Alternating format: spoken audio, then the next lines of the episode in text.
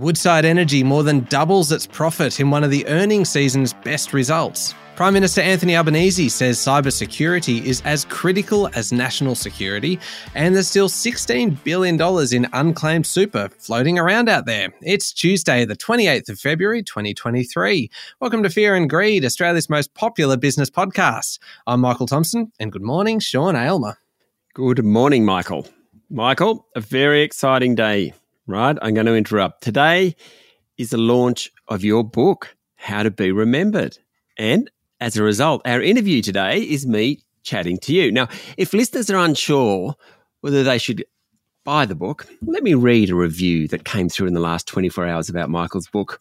I quote, I cannot tell you how much I love this book. I cannot wait for it to be released. I believe it will be the book for book clubs by the end of 2023. This is a critic, remember. There is so much to discuss. It's so well written. I could go on and on. Have you ever finished a book and put it down after, closed your eyes and thought, oh my God, how do I go on? How do I read another book after this? This is that book for me. Michael, how exciting for you. What a great day. Yeah, it is. It actually is a really exciting day. It's out out today. How to be remembered, published here by Allen and Unwin, and, and yeah, you can get it pretty much anywhere. Uh, it's kind of described as being for people who liked uh, the Midnight Library or the Rosie Project, which have been some pretty very successful books over the last few years. And so, got to say that that that review was very kind, perhaps too kind. Uh, you'll play it down. You will play it down, Michael. But it is such an incredible achievement. Well, thank you very much, Sean, and thank you for your support and for interviewing me today. I, I, didn't know how we were going to introduce that one because I was a little bit kind of apprehensive about saying, stick around for Sean's interview with, well, with me.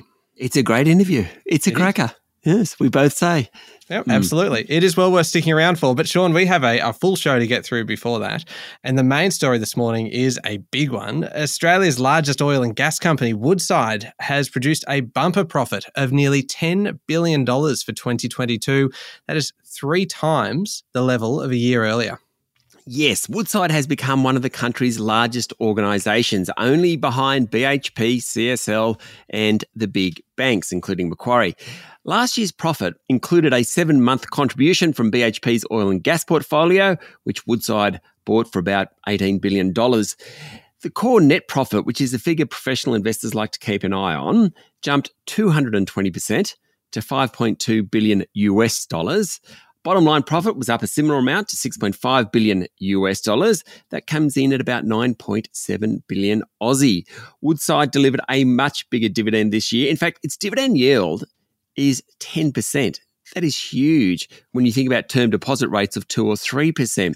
Woodside's share price rose 1.5% yesterday to close at $35.13. It wasn't just the BHP business that underpinned the tremendous result. It was also very, very high oil and gas prices, in large part due to the war in Ukraine. In fact, the average price Woodside received for its products rose about 60% last year. Chief Executive Officer Meg O'Neill said 2022 was a momentous year for the company. Quite the understatement, I think. Yeah, it's a great result. But Sean, just as we, we talked about with Qantas and higher airfares, it's it's the ordinary kind of consumers like you and me paying more for energy that's really kind of helping Woodside out. O'Neill sort of addressed that issue, saying Woodside's tax bill, including royalty payments, almost quadrupled to $2.7 billion, and she expects to pay plenty of taxes this year too. But we are still paying a lot more for energy, no doubt about that. Woodside has plenty of new projects on the go in Mexico and Senegal and its $16.5 billion Scarborough LNG project in Western Australia. They're all fossil fuel based. Woodside's also considering an investment in hydrogen in Oklahoma in the US. Michael, kudos to CEO O'Neill. She's found the synergies outlined in the merger deal, and her company is really humming at the moment. Yeah, seems to be. Yesterday, Sean, though, we talked about uh, earnings season. Obviously, this is one of the last kind of last results of, of uh, earnings season. We talked about the the whole season being solid, not spectacular. Is this enough to kind of bump it a little bit more towards the spectacular end? Now, I mean, I think this is probably a standout result, but I still think it's solid at best. I reckon. Hmm, solid at best. Sean mm. Aylmer. There we go. How did the local market perform yesterday? The S&P ASX 200 fell more than 1% yesterday to 7,224 points, in large part thanks to the mining sector. Now, Fortescue Metals fell 7% to $20.81. It traded ex-dividend. hence the big drop. But BHP was down 3%, Rio Tinto was off the same amount. All about commodity prices there, with iron ore falling in recent sessions. Away from the miners, the falls were fairly broad based, with around 80% of the top 200 finishing the day lower. The big banks they actually outperformed. They were fairly flat. CSL and Wesfarmers both fell around 0.8%. South 32, the diversified miner, was off 3%. Goodman Group lost 2.4%. Santos was down 2%. Um, you know, Aristocrat Leisure, QBE, WiseTech, they all dropped more than 1%. That is what I call a very broad based fall.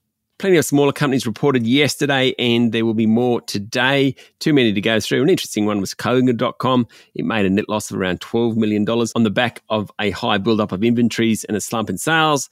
TPG did pretty well. Lynas Rare Earths, not so well. Now, Lynas Rare Earths is the world's largest non Chinese miner of rare earths. It reported a slightly smaller profit. Its big challenge are rule changes in Malaysia, which will hurt its processing.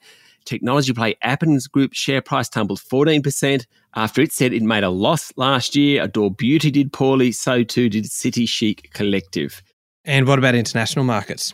Well, oil keeps sliding back. Love that. Gold too, it's come off. It's trading around 1800 US dollars an ounce, its weakest level in about two months.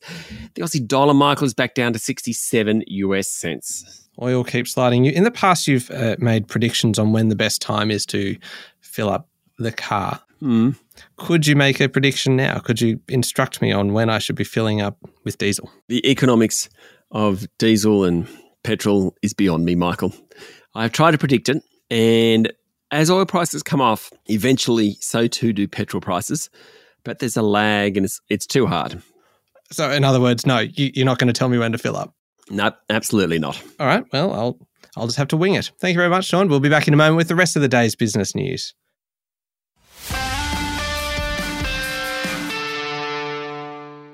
Sean, Prime Minister Anthony Albanese yesterday said that cybersecurity should be viewed on par with national security and it's critical for maintaining trust in public institutions and the public service. Yes, he said confidence in commercial dealings and intellectual property is often the foundation of wealth creation and it's vital to individuals. Albanese compared a cyber hack to a house break in and said the government is increasingly conscious of the threat from state sponsored attacks. Now, the comments came after the government announced that the Australian Signals Directorate could be given authority to directly commandeer the IT systems of almost every company in the country that suffers a cyber attack under reforms proposed following the Optus and Medibank hacks.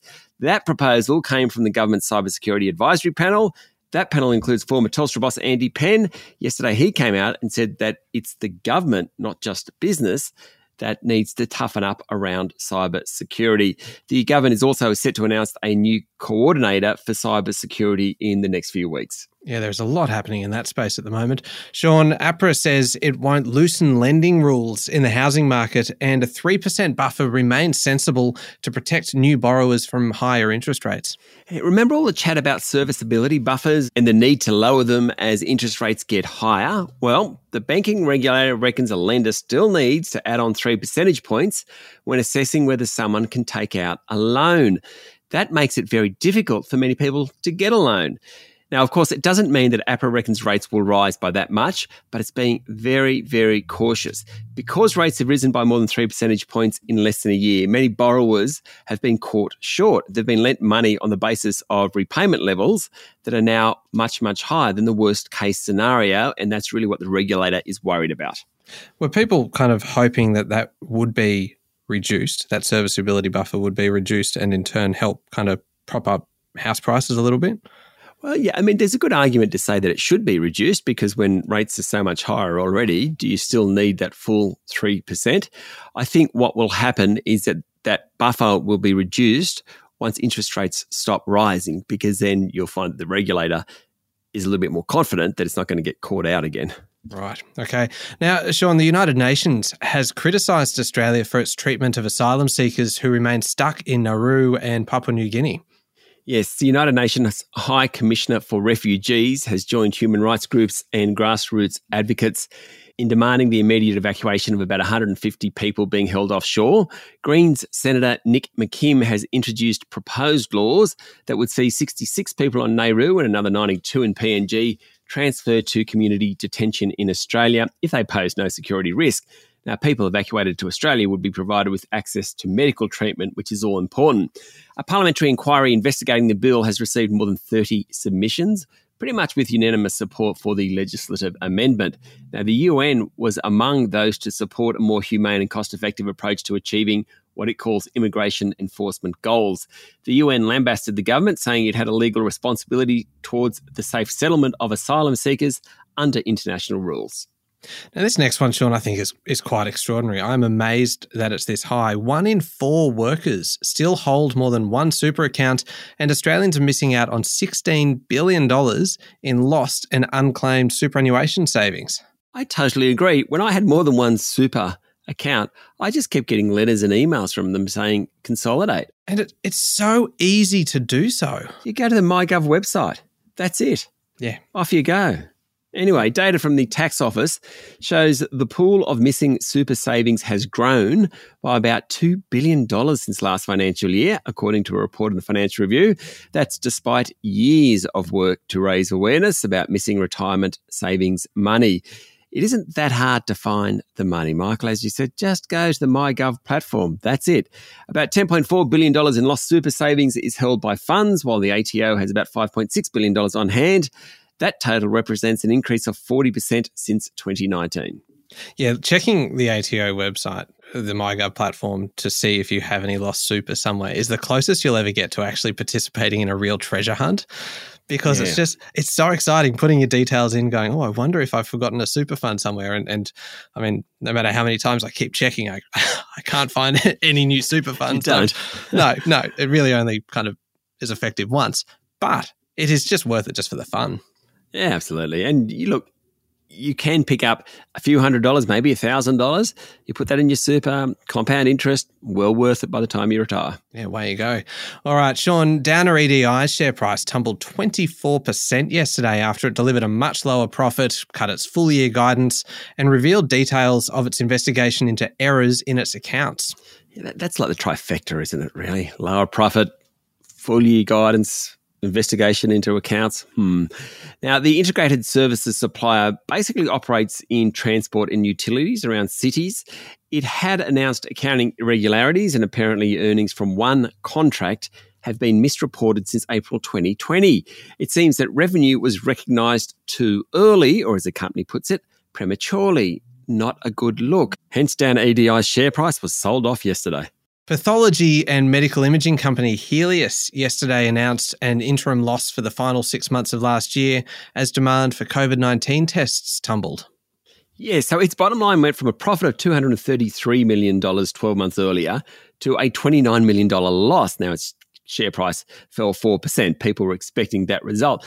But this is a company affected by COVID in a positive way because people needed diagnostic kits as the coronavirus became endemic rather than pandemic. We all stopped using the kits, demand fell away, and now it has to rethink its business model. Another interesting one, Sean, funeral operator InvoCare. It's, it's really kind of rocky financial markets here that have pushed the operator to a, a loss despite a rebound in revenue for full service funerals after the removal of COVID 19 pandemic gathering restrictions. Yes, I'm fascinated by this company. It owns a bunch of brands like White Lady Funerals and the cheaper Simplicity Funerals. It's going to market that brand, Simplicity's, much harder in coming months in response to cost of living pressures hitting the industry. But if you look at it, there were more deaths in some months last year than usual. In fact, some months were up about 20%, in part due to COVID, but also due to the flu. Volumes for 2022 all up were up, but so too were input costs caskets, wood costs in particular, were higher. That hurt the company. Also, InvoCare has about $600 million in funds under management. Basically, people prepay for their funeral. As investment markets fell, so too did the value of the portfolio. One side of the business that is doing better, though, Michael, is pet cremations. Overall, InvoCare's share price fell 11% yesterday. Sean, in international news, the United States has warned China of serious consequences if it provides arms to support Russia's invasion of Ukraine. Washington and its NATO allies are trying to dissuade China from providing military aid for the war, making public comments on their belief that Beijing is considering providing lethal equipment, possibly including drones, according to a report on Reuters. Western fears of China helping to arm Russia come as Moscow's forces struggle to make gains around key objectives, particularly in eastern Ukraine, and as Kiev prepares a counter offensive with advanced Western weapons, including battle tanks. Of course, it's a disaster already, but as the weather improves, fighting is expected to become more ferocious. Yeah, as it now rolls into its its second year of conflict, mm. which is just extraordinary. Uh, Sean, finally, the European Union is cracking down on plastic waste, with rules announced late last year already being implemented. They haven't wasted any time. No, no, they have not wasted any time. Well said. The European Commission proposed sweeping packaging regulations that will require companies selling products in the EU to make their packaging easier to reuse, recycle, or in some cases compost, according to Bloomberg. Now, takeaway food, hot and cold drinks, wine, other alcohol will all have to be provided at least partly in reusable packaging by 2030. And the rules limit unnecessary empty space in packaging. The policies are also part of a submission by the EU ahead of the May United Nations session on plastic waste, which in turn are part of the goals of what's known as the High Ambition Coalition. Why are we going there? Because the High Ambition Coalition includes the EU, UK, Canada, Australia as well is in that group. They're already being implemented in Europe and they're likely to spread locally. So expect to see a lot more about that in coming months. High Ambition Coalition is a fantastic name.